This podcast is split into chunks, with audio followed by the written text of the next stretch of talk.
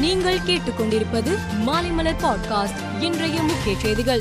திமுக தலைவரும் முதலமைச்சருமான மு ஸ்டாலின் சென்னை அண்ணா அறிவாலயத்தில் கட்சியின் மூத்த நிர்வாகிகளுடன் இன்று ஆலோசனை நடத்தினார். திமுக பொதுக்குழு கூடும் தேதி உட்கட்சி தேர்தல். திமுக துணை பொதுச் செயலாளர் சுப்புலட்சுமி ஜெகதீசன் ராஜினாமா விவகாரம் உள்ளிட்டவை குறித்து அப்போது ஆலோசிக்கப்பட்டதாக தெரிகிறது. பன்றி காய்ச்சல் வந்தால் மூன்று முதல் ஐந்து நாட்களுக்குள் சரியாகிவிடும் என்பதால் அது குறித்து பதற்றமடைய வேண்டிய அவசியம் இல்லை என தமிழக மருத்துவம் மற்றும் குடும்ப நலத்துறை அமைச்சர் மா. சுப்பிரமணியன் தெரிவித்துள்ளார்.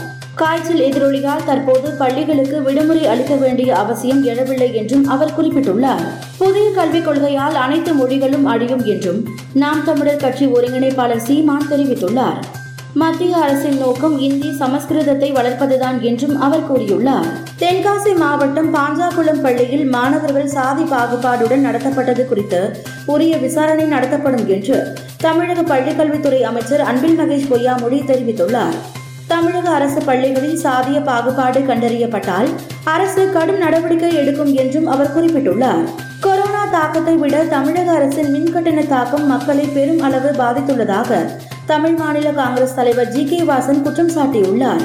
சொத்து வரி மட்டுமில்லாமல் பால் விலை குடிநீர் வரி வீட்டு வரி என அனைத்தையும் ஏற்றியுள்ளது வேதனை அளிக்கிறது என்றும் அவர் குறிப்பிட்டுள்ளார். பஞ்சாப் மாநில முன்னாள் முதலமைச்சர் அமரிந்தர் சிங் டெல்லியில் இன்று பாஜக தேசிய தலைவர் ஜே. பி. நட்டாவை சந்தித்து பேசினார்.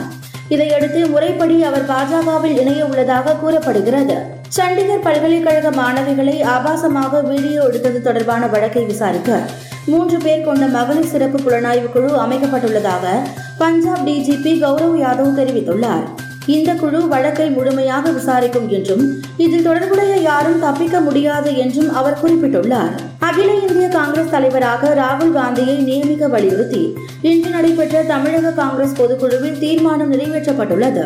அதேபோல் மாநில தலைவர் நியமனம் அகில இந்திய காங்கிரஸ் கமிட்டி உறுப்பினர்களை நியமனம் செய்யும் அதிகாரம் ஆகியவற்றை அகில இந்திய தலைமைக்கு வழங்கியும் தீர்மானம் நிறைவேற்றப்பட்டது. கொரோனா தொற்றின் பேராபத்து அமெரிக்காவில் முடிவுக்கு வந்துவிட்டதாக அந்நாட்டு அதிபர் ஜோ பைடன் தெரிவித்துள்ளார். அமெரிக்காவில் கொரோனா இறப்புகளின் எண்ணிக்கை குறைந்து வருவதாகவும் அவர் குறிப்பிட்டுள்ளார். மேலும் செய்திகளுக்கு மாலைமலர் பாட்காஸ்டை பாருங்கள்.